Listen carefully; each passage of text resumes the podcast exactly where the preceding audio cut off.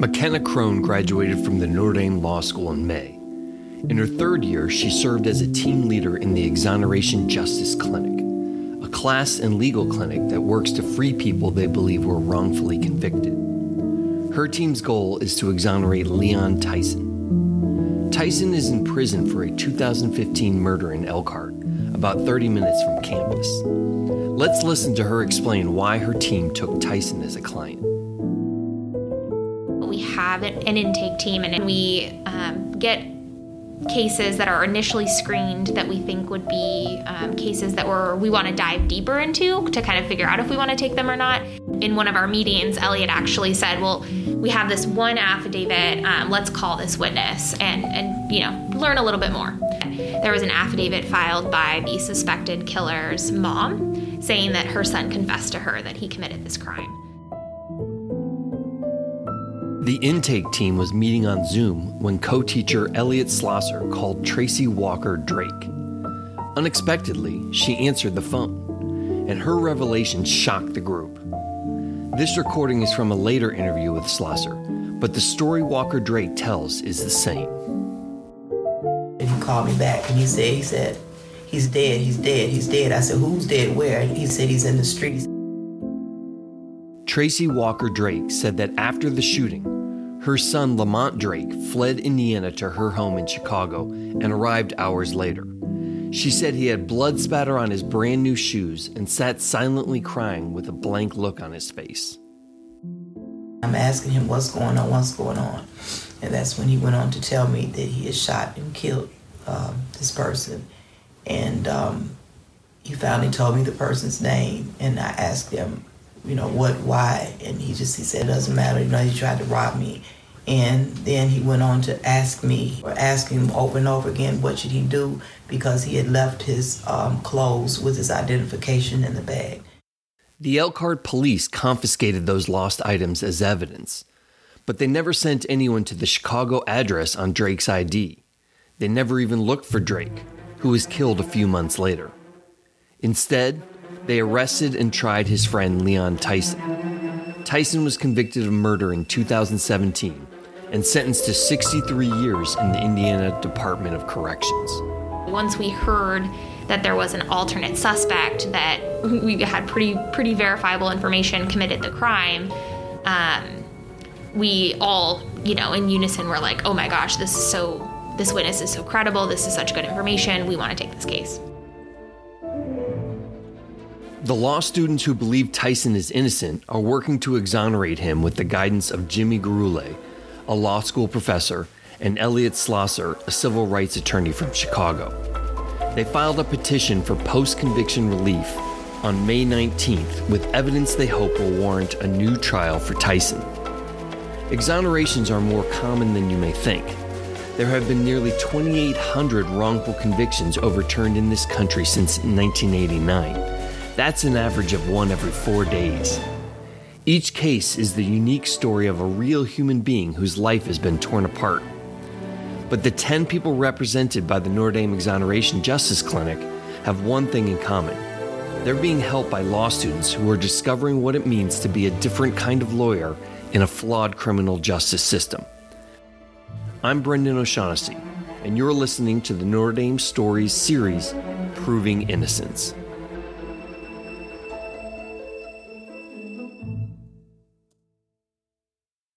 In the summer of 2015, Tyson and Drake and another friend were visiting Tyson's girlfriend, Danielle Buford, at her apartment building in Elkhart.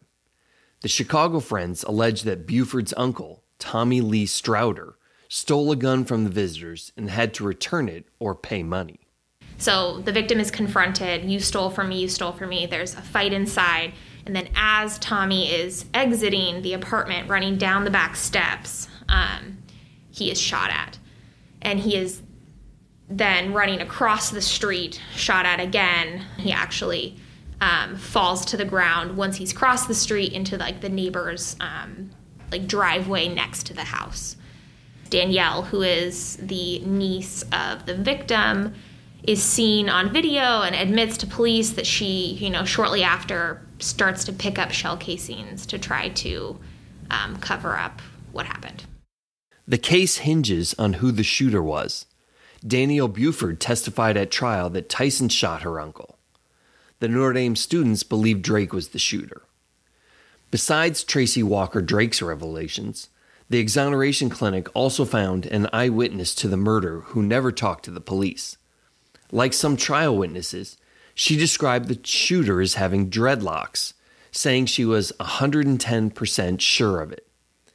This description is crucial because Tyson's friends both wore their hair in dreadlocks, but Tyson was bald. He was diagnosed at a young age with alopecia, a medical condition that prevents hair growth. The students traveled to Chicago last October to speak with Tyson's mother. They collected pictures and medical records. Leon is bald and has been bald um, from a very young age because of alopecia. And all of the eyewitnesses the defense called said that the shooter was, you know, had dreadlocks, had definitely had hair. That's also an interesting part of this case is that there were so many eyewitnesses because people were out on their porches. It was the summer. The state managed to push aside the hair description at trial by suggesting that Tyson could have shaved his head between the murder and the trial. But the evidence exhibits show Tyson did not and could not grow hair. The day after the murder, the hair question arises again. So the next day, a neighbor calls anonymously to the police saying that there is somebody entering the apartment where this all took place. And they are what the um, that witness said was that they were taking things from the apartment and putting them into a white van. The white van is known to be Danielle Buford's. They said that the man entering the house and bringing materials to the white van had dreadlocks. Um, that's important because Leon is bald. The police actually um, get to the apartment and they chase this person with dreadlocks through an alleyway. Um, and they actually see this person get into a red vehicle and leave. And they never, they don't pursue. Um, shortly thereafter, they have a dog with them who recovers a gun in that alleyway moments after this um, chase occurred. And that gun matches the shell casings. Uh, that the gun is later connected to the shell casings um, and said to be the murder weapon. At the 2017 trial, the prosecutor said in his final argument, quote, "There's three main pieces of evidence, three huge pieces that are going into the puzzle that is the guilt of this defendant. These puzzle pieces consisted of the testimony of Danielle Buford, ballistics evidence, and a partial print on the magazine of the gun used to shoot Strouder. Basically, the trial was the state building up this eyewitness account from Danielle Buford, saying she saw it, she was there, you should trust her. Even when she did something wrong, like pick up the shell casings, she admitted to it later. Um, so the trial was Danielle Buford, and then it was the forensic evidence. So it was the fingerprint um, found on the magazine of the gun, and then it was the shell casings matched to to this gun. Um, Leon Tyson's fingerprint was on the magazine. Um, there were were several prints taken, but only one was deemed, you know, usable, and it did did match Leon. The fingerprint on the magazine does not prove that Leon Tyson did this. There's evidence that he was you know, with these individuals, they were friends, they were all handling these guns. It's not surprising that his fingerprint was on the gun. While the prosecution heavily relied on Danielle Buford's statements, her testimony shifted several times over the course of the investigation. Besides concealing evidence by throwing the shell casings in the trash, she also lied about where and how she met up with Tyson after Strouder was killed. Buford first told police that Tyson forced her at gunpoint to leave the scene, which led investigators to charge him with criminal confinement in addition to murder. Then at trial, Buford said Tyson ran off after the shooting and got in her car to drive to a friend's house. And at one point, she said she never left the scene with Tyson at all, saying she walked to a neighbor's house to call 911. At trial, Buford said she never called 911.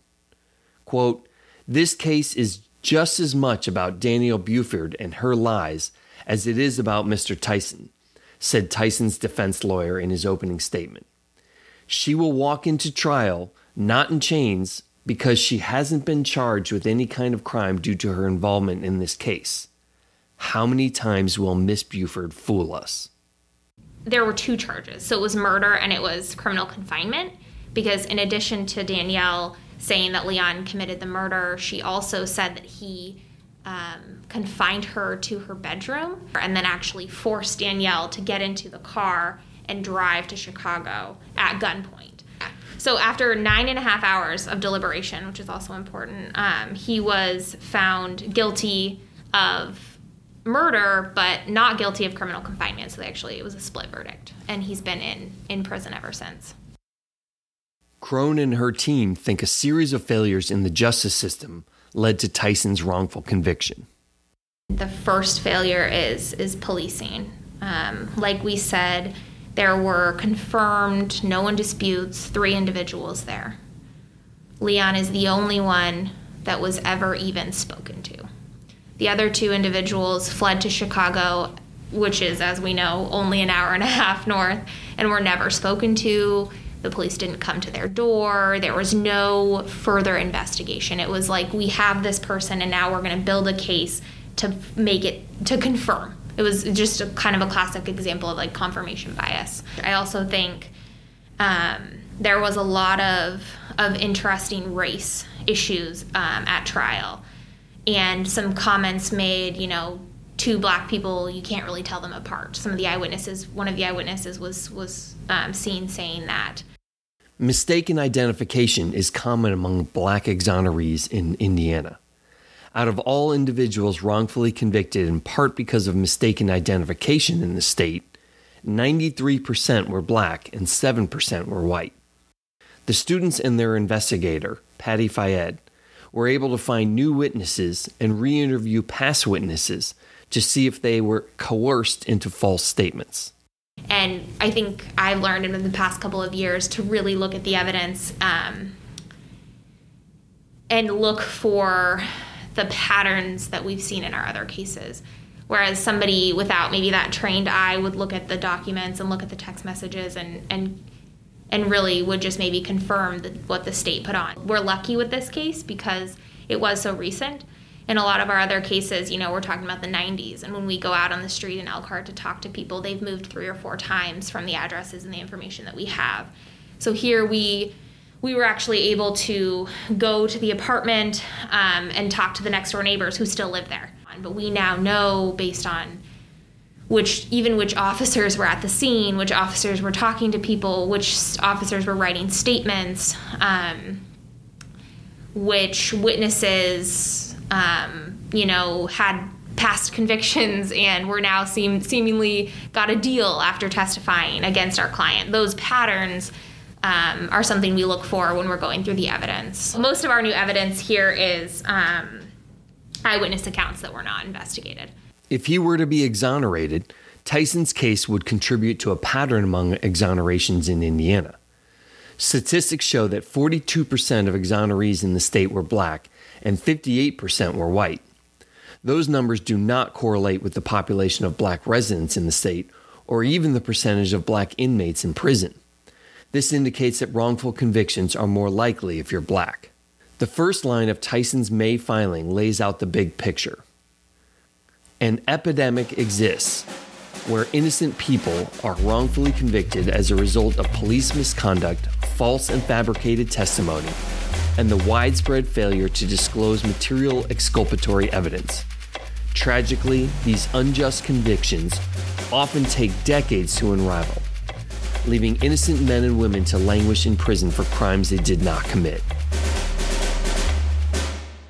Elliot Slosser, the Chicago civil rights attorney who co teaches the exoneration clinic, said Tyson's case stands out to him because so much evidence points against his guilt. It's pretty fascinating because I, I actually think in Leon's case, to an objective person, I think that it's uh, it was kind of obvious the whole time that he didn't do it, just based on the description of the killer, um, the shooter, and um, and Leon's physical description. Uh, and so, you know, it's like to this day, I'm sort of like not sure why this guy got charged. not sure how he got convicted.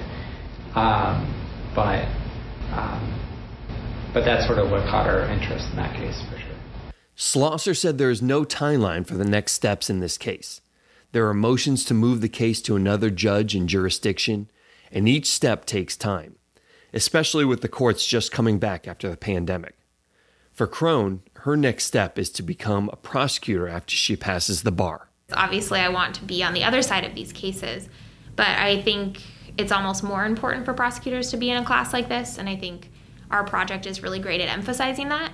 So I think the biggest impact it has had on me is learning the pitfalls that prosecutors fall into.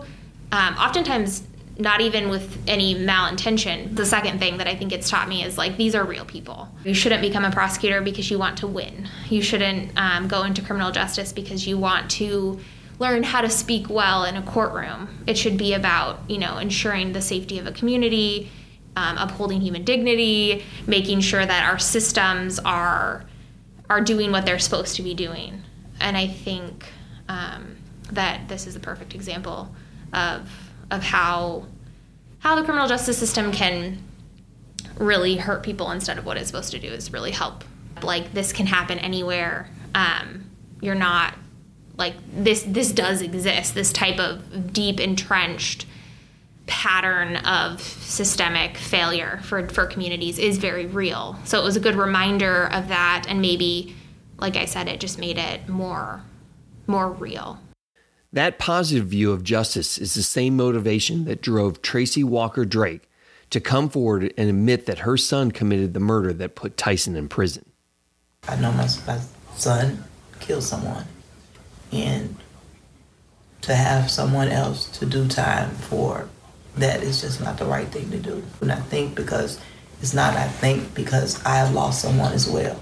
And I think that this, the, this Strouder family deserves closure, just like I would like closure for my son's death.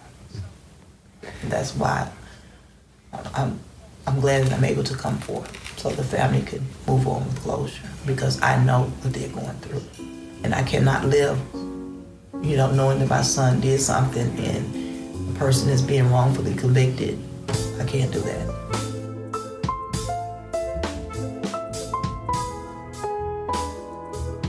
Proving Innocence is produced by the Office of Public Affairs and Communications. I'm your host, Brendan O'Shaughnessy. Our music is by Alex Mansour.